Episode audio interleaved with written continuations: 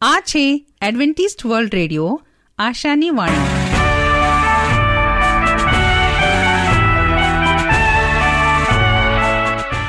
અમારા આજના પ્રસારણમાં તમારો હાર્દિક સ્વાગત છે.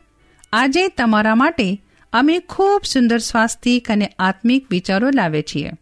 પણ તે પહેલા સાંભળો, દેવની સ્તુતિમાં આ સુંદર ગીત.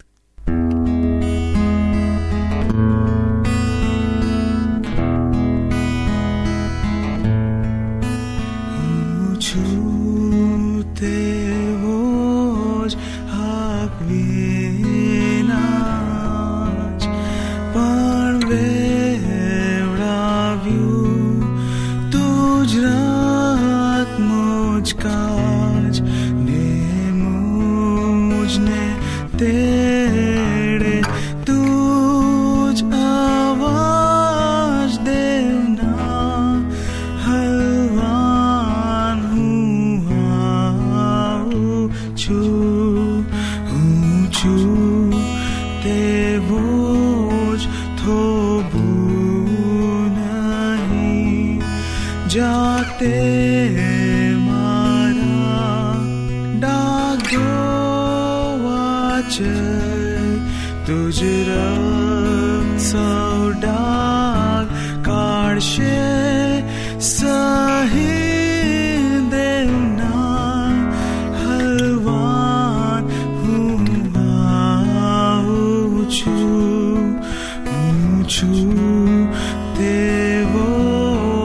જ સ્થિર ને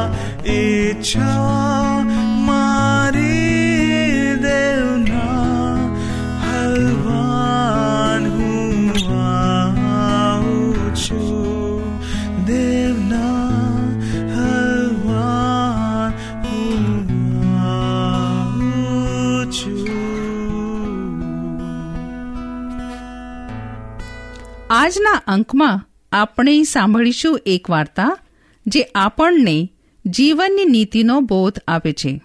કમલા બોલી ઉઠી, અરે ભગવાન, વરસાદ શરૂ થઈ ગયો છે. આપણે હવે ઘરમાં જવું પડશે. તેની બહેનપણી પદ્મા તેને કહેવા લાગી, એમાં કાંઈ વાંધો નથી, આપણે અંદર દોરી કૂદવાની રમત રમીશું. મોં પર કંટાળો લાવી કમલાએ જવાબ આપ્યો એ રમતથી તો હું ખૂબ કંટાળી ગઈ છું. કેવી મૂરખ જેવી રમત છે. આપણે બીજું કંઈ રમ, કરીએ. થોડી વાર પછી રાજી થઈ હોય તેમ બોલી, હવે મને યાદ આવી ગયું. આપણે મમ્મીની નવી કાતરથી કાગળના નવા નવા નમૂના તૈયાર કરીએ. મમ્મીની કાતર આપણે લીધે, લીધી છે તે વાતની તેને ખબર નહીં પડવા દઈએ. ચાલ પદ્મા આપણે નમૂના કાપવા શરૂ કરીએ. પદ્માને કમલાનો આ વિચાર પસંદ પડ્યો નહીં. તે જાણતી હતી કે આવી બાબતમાં હા કેવી તે ખોટું હતું. તેને એ બાબતનો પણ ખ્યાલ હતો કે જો તે ના પાડશે, તો કમલા તેને ડરપોક કહેશે, તેથી તેને મૌન સેવ્યું. થોડીવાર પછી તેને ધીમેથી કહ્યું શું આપણે બીજું કંઈ કરી શકીએ તેમ નથી? આપણે નવી કાતરનો ઉપયોગ કર્યો હતો. તેની તારી મમ્મીને ખબર ન પડે. છતાં આવું કામ કરવું ઠીક ગણાય નહીં. કમલા ઉતાવળી થઈ બોલી, પદ્મા, મહેરબાની કરી મને શિખામણ ન આપ. તું ખૂબ ડરપોક લાગે છે. પણ હું તેવી નથી. પદ્માનો હાથ પકડી. તેને તે ઘરમાં ખેંચી લઈ ગઈ. ઘરમાંથી ચમકતી નવી કાતર શોધી કાઢવામાં આવી. કાગળના ટુકડા પણ ભેગા કરવામાં આવ્યા. નમૂના કાપવાની શરૂઆત થઈ. કમલા નમૂના કાપતી હતી. પદ્મા શાંતિથી બાજુમાં ઊભી રહીને જોઈ રહી હતી. એકાએક બંનેના મોડામાંથી તેની ચીસ નકળી પડી. કમલાની વચલી આંગળીમાંથી લોહી વહી રહ્યું હતું. કાતર આંગળીમાં વાગી હતી. ઘાને લીધે કમલાને વેદના થતી હતી. લોહીથી કમલાનું ફરાક પકડી ગયું હતું. તેણે કપડાં બદલી નાખ્યા.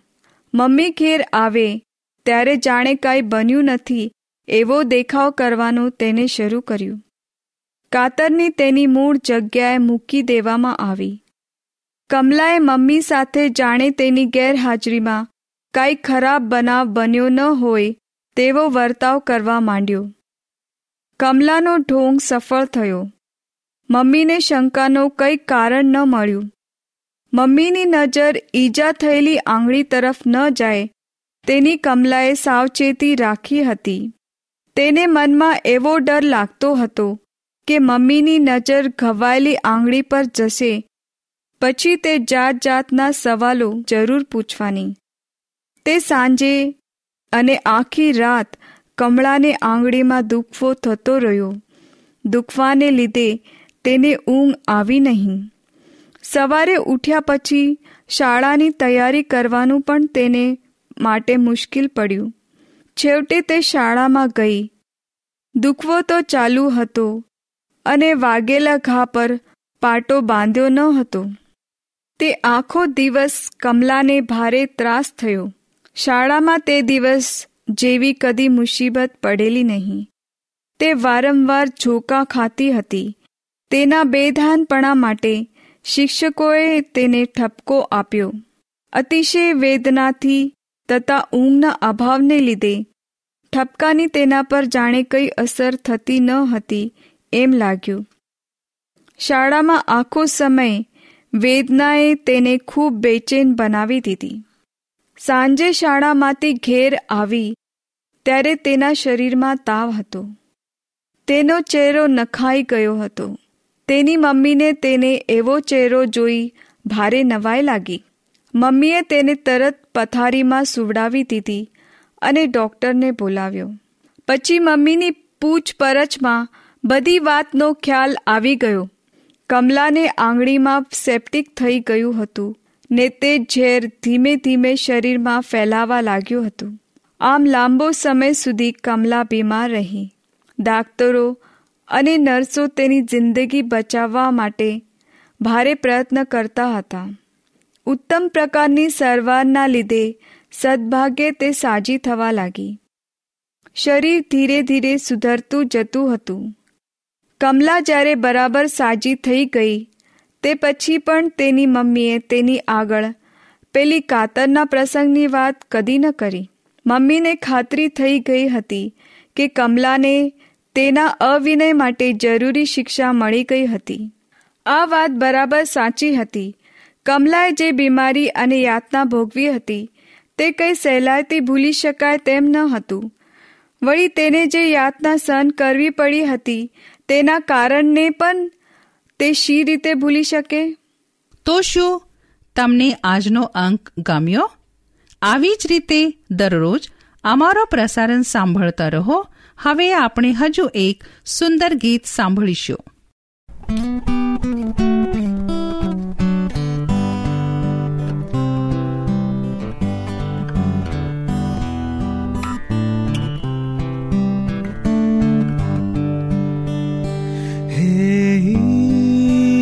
ઈસુ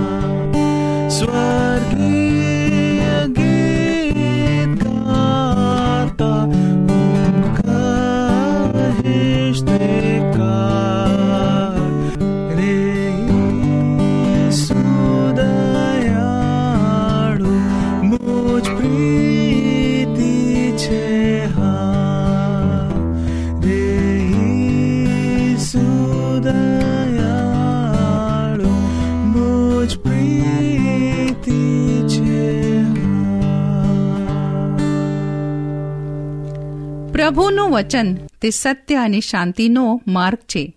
આવો, હવે આપણે પ્રભુના વચન ઉપર મનન કરીએ. આ સમયે અમે તમારો આભાર માનીએ છીએ અને પ્રભુ ઈસુ ખ્રિસ્તના નામમાં સ્વાગત કરીએ છીએ. આજનું વચન તમારા સુધી પહોંચાડનાર હું, રાજુ ગાવિત. શિષ્યની ફરજ શું છે? શિષ્ય એટલે શું શિષ્ય એટલે કોણ? પરંતુ આજે બાઇબલ આપણને એ બતાવે છે કે આપણે તેના જ્ઞાનનું પાલન કરીએ. ઘણી વાર્તાઓમાં તેમજ કહાનીઓમાં પણ આપણને શિષ્યનું કામ જોવા મળે છે. જેવા ગુણો તેવા ગુરુમાં, તેવા ગુણો તેના શિષ્યોમાં જોવા મળે છે. જે જ્ઞાન ગુરુમાં હોય છે, તે જ ગુણો તેના શિષ્યોમાં જોવા મળે છે. માંથી તેનો અઠ્ઠાવીસમાં અધ્યાય અને ઓગણીસમાં લખવામાં આવ્યો છે, તમે જઈને સર્વ દેશનાઓને શિષ્ય કરો. બાપ તથા દીકરા તથા પવિત્ર આત્માને નામે તેઓને બાપ્તિસ્મા આપો. ઈસુએ તેના શિષ્યોને આજ્ઞા આપી હતી કે જે ઈસુએ શીખવ્યો હતો અને તેને તેના શિષ્યોને પાલન કરવા કીધો હતો. તે જ શીખવીને લોકોને શિષ્ય બનાવીને ઈસુ બાપ તથા દીકરો તથા પવિત્ર આત્માને નામે તેઓ બાપ્તિસ્મા આપતા હતા. ઈસુ ખ્રિસ્તમાં ઘણો પરાક્રમ તથા ઘણો સામર્થ્ય હતો અને તે પવિત્ર આત્માથી ભરપૂર હતો અને તેના એક શબ્દોથી માંદા તથા બીમારી માણસો છુટકારો પામતા હતા. ભૂત વળગેલાઓને તે છુટકારો આપતો અને એ સર્વ તેને તેના શિષ્યોના દેખતા કર્યા. અને શિષ્યને કહેવામાં આવ્યો કે, તમે વિશ્વાસ કરશો તો આના કરતાં ઘણા મોટા કામો કરશો. અને આમ ઈસુએ તેના શિષ્યને અધિકાર આપ્યો. લોક તેનો નવમો અધ્યાય અને પહેલી બીજી કલમમાં લખેલું છે, તેને પોતાના બાર શિષ્યોને બોલાવીને તેઓને સગળા ભૂતો પર તથા રોગો ટાળવાને પરાક્રમ તથા અધિકાર આપ્યા. વળી દેવનું રાજ્ય પ્રગટ કરવા તથા માંદાઓને સાજા કરવા તેણે મોકલ્યા. ઈસુએ તેના બાર શિષ્યોને ઘણા ચમત્કાર કરી બતાવ્યા અને તેમને સારું શિક્ષણ પણ આપ્યું અને તેઓને અધિકાર પણ આપ્યા. કે તેઓ ઈસુના નામમાં ઘણા બધા ચમત્કાર કરી શકે. જ્યારે ઈસુના શિષ્યો ત્યાંથી સુવાર્તા માટે બહાર ગયા, તેઓને પરિપૂર્ણ કરવામાં આવ્યા હતા અને તેઓને સાપ તથા કબૂતર જેવા સાલસ તથા ચતુર બનવામાં, બનાવવામાં આવ્યા હતા અને તેઓને દરેક જગ્યા પર હોશિયારથી કામ કરવાનું અને સાલસથી તે, તેઓ કામ કરતા હતા. આજે આપણે પણ આ જગતમાં ચેતીને ચાલીએ, દેવનું વચન કહે છે સતાવની સગળા પર આવશે જ. બીજા તીમોથી ત્રણ બારમાં લખેલું છે, જેઓ ખ્રિસ્ત ઈસુમાં ભક્તિભાવથી ચાલે જ છે, તેઓ સગળાઓ પર સતાવની થશે જ. દેવના શિષ્યની સંખ્યા બાર હતી અને તેઓ ઈસુના શિક્ષણ પ્રમાણે વર્તન કરતા હતા અને તેના વચન પ્રમાણે તેઓએ ખ્રિસ્તની સુવાર્તાનો પ્રચાર કર્યો. જ્યારે તેઓ દેવની સુવાર્તા લઈને લોકોમાં ગયા, ત્યારે તેમાંથી ઘણા લોકોએ તેઓને ઘણી મોટી મોટી શિક્ષાઓ કરી. દેવના શિષ્યોમાંથી કોઈ પણ બીમારીથી અથવા સંપૂર્ણ ઉંમરે તેઓ મરણ પામ્યા એવું નહીં હતો. તેઓને રમ રોમના સામ્રાજ્યમાં સુવાર્તા પ્રગટ કરવાની હતી અને તેઓ સગળા પર એટલી મોટી સતાવણી થઈ તેમને મરણ પણ સહન કરવું પડ્યું. અને તેઓ હંમેશા દેવની ભક્તિભાવથી ચાલ્યા. જ્યારે આપણે પણ દેવના નામમાં વિશ્વાસ કરીએ છીએ, ત્યારે આપણને પણ દેવના નામમાં સતાવણી થશે જ અને આપણને દેવના રાજ્ય માટે સગળું વેઠવું જ પડશે. આપણે શિષ્યોના જેમ ખરા દિલથી તથા મનથી દેવની સેવા કરનારા બનીએ. માંથી તેનો સળમો અધ્યાયને ચોવીસમાં લખવામાં આવ્યો છે, પછી ઈસુએ શિષ્યને કહ્યું કે જો કોઈ મારી પાછળ આવવા ચાહે તો તેણે પોતાનો નકાર કરવો ને પોતાનો વધસ્તંભ ઉચકીને મારી પાછળ આવવું. તે સમયે ઘણા લોકોને લાગતું હતું કે ઈસુના શિષ્યો નામના જ છે. પણ જ્યારે ઈસુ ખ્રિસ્ત આ જગતમાંથી આકાશમાં લઈ લેવાયો, ત્યારે તેમના શિષ્યોએ એક શિષ્યની ફરજ નિભાવી અને દેવની સુવાર્તા માટે તેઓએ પોતાનો નકાર કરી દીધો. દુઃખનો વધસ્તંભ ઉચકીને તેઓ ચાલ્યા. આપણે પણ દેવના રાજ્ય માટે દુઃખનો વધસ્તંભ ઉચકીને લઈને ચાલીએ. આ મહાન કૃત્ય આજે આપણે દેવ માટે કરીએ. વધસ્તંભનો અર્થ આજે એ થાય છે કે પ્રભુના વચન માટે દુઃખ સહેવું અને પ્રભુના વચન માટે આપણે ઘણો સહેવું આજે શિષ્યએ જે મહાન કૃત્ય કર્યો, એ આજે દેવના નજરની અંદર આજે શિષ્યની ફરજ દેખાય છે. એટલા માટે આજે પ્રભુના શિષ્ય તરીકે આજે આપણે પણ આ મહાન કાર્યને લાગીએ અને દેવના માટે ઘણું મહાન કાર્ય કરીએ અને એક દિવસ આપણને દેવના રાજ્યની અંદર બદલો જરૂર મળશે. આ સમયે અમે પ્રાર્થના, આપણે પ્રાર્થના કરીએ. આકાશ તથા પૃથ્વીને ઉત્પન્ન કરનાર પ્રભુ અમે તમારી પાસે આવીએ છીએ. આજનો વચન અમે શીખ્યા કે આ જગતમાં જીવતી વખતે પ્રભુ, અમે તમારા શિષ્ય અને જેમ તમારા શિષ્ય ચાલ્યા, તેમ અમે તમારા વચન પ્રમાણે ચાલીએ અને હર હંમેશા પ્રભુ તમારા માર્ગ પર અમારું જીવન હોઈ શકે. અમારા જીવનની અંદર કેટલી પણ પરેશાની, મુશ્કેલી, હરેક જાતની સતાવનારી જે કંઈ પણ બાબતો અમારા જીવનની અંદર આવશે પ્રભુ, એમાંથી અમે તમારા પર વિશ્વાસ કરીએ અને તેમાંથી પસાર થઈએ અને પ્રભુ, એક દુઃખનો વધસ્તંભ ઉચકીને અમે લઈને ચાલી શકીએ એટલા માટે અમને હિંમત, બળ અને સામર્થ્ય તમે પૂરો પાડો. પ્રાર્થના ઈસુ પ્રભુ, અમે તમારા મધુર નામમાં માગીએ છીએ. આમેન.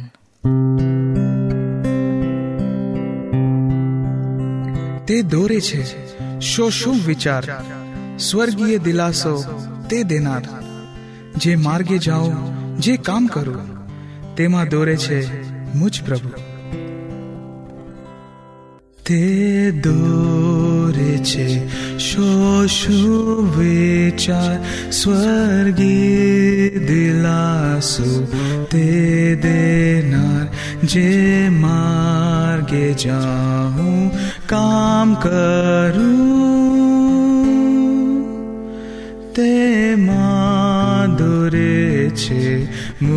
પ્રભુ, તે દોરે છે, તે દોરે છે પોતાના બળવંત હાથ વડે. વિશ્વાસુ સેવક, હું થાઉં ને દોરે તે પાછળ જાઉં. મુજબળ હાથ તેના હાથમાં ને હું કરું નહીં. કચ કાંઈ જે સ્થળ કે સ્થિતિમાં રહું તેમાં દોરે છે મુજ પ્રભુ. તે દોરે છે, તે દોરે છે પોતાના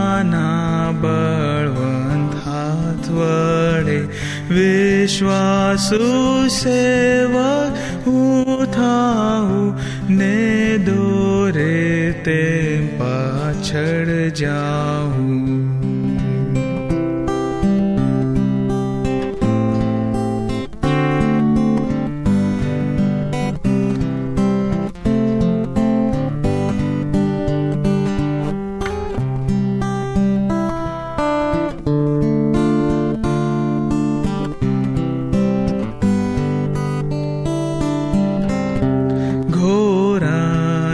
દેખાય માને કે તેજસ્વી પ્રકાશ પડે. શાંતિ કે તોફાનમાં પડું. તેમાં દોરે છે મુજ પ્રભુ. તે દોરે છે, તે દોરે છે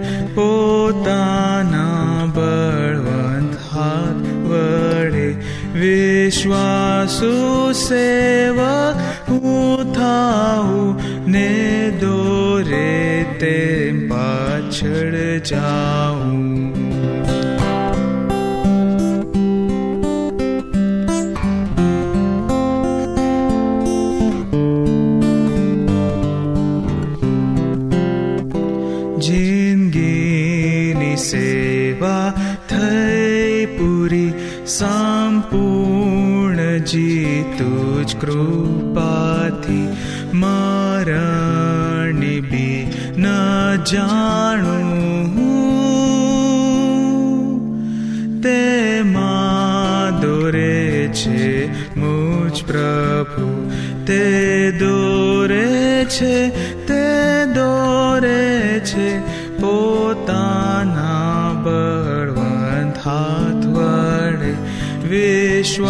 વિશ્વાસુ સેવક હું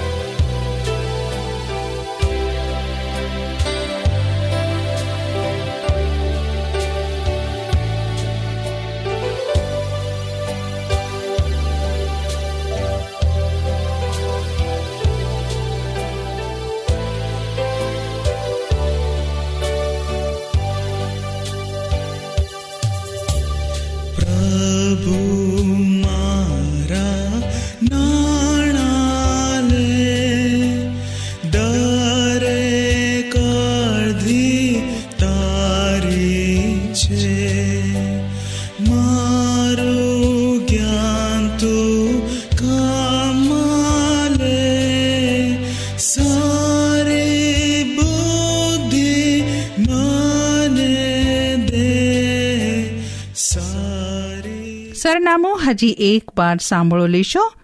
Adventist World Radio post box number એક ચાર ચાર છે સેલેસબરી પાર્ક પુણે ચાર એક એક શૂન્ય ત્રણ સાત.